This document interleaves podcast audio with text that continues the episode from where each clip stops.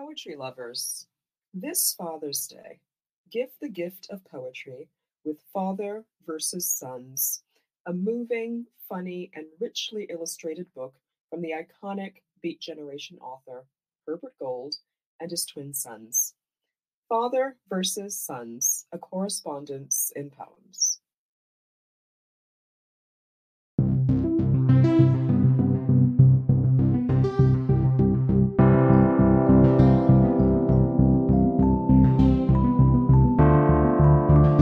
I'm Sumita Chakraborty, author of Arrow and Poem a Day guest editor for the month of May. I hope you enjoyed today's offering, brought to you by the Academy of American Poets.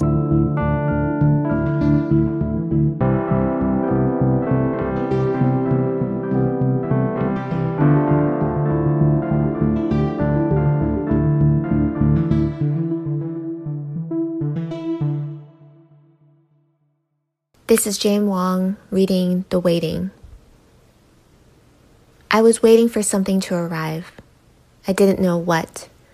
Something buoyed, something sun knocked. I placed my palms up, little pads of butter, expecting all day nothing, longer than that. My hair grew, fell out, grew. Outside my window, I felt the flick of a tail in September wind. A bobcat sauntered across the grass before me, the black tip of its tail a pencil I'd like to sharpen. I immediately hushed, crouched, became a crumpled shock of joy to see something this wild not myself. It turned to look at me, its body muscular in the turning. In its mouth was the tail of a mouse, drained of blood, dangling diorama of death. Sharp eyes looking at me and then not its lack of fear, its slow stroll across the stream's bridge, fur lacquering its teeth. Sometimes what comes to us we never called for. How long had I been crouched like that? I stood up, blood rush trumpeting. My arms wrapped themselves around myself, lifted. It was as if a bank vault had opened and I was just standing there, stealing nothing about this poem.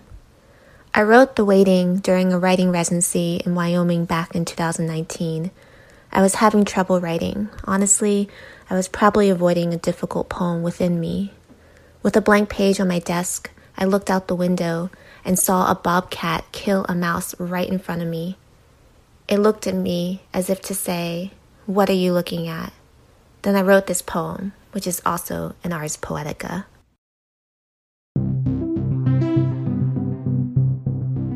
Poem a Day is the original daily poetry series featuring new work by today's poets.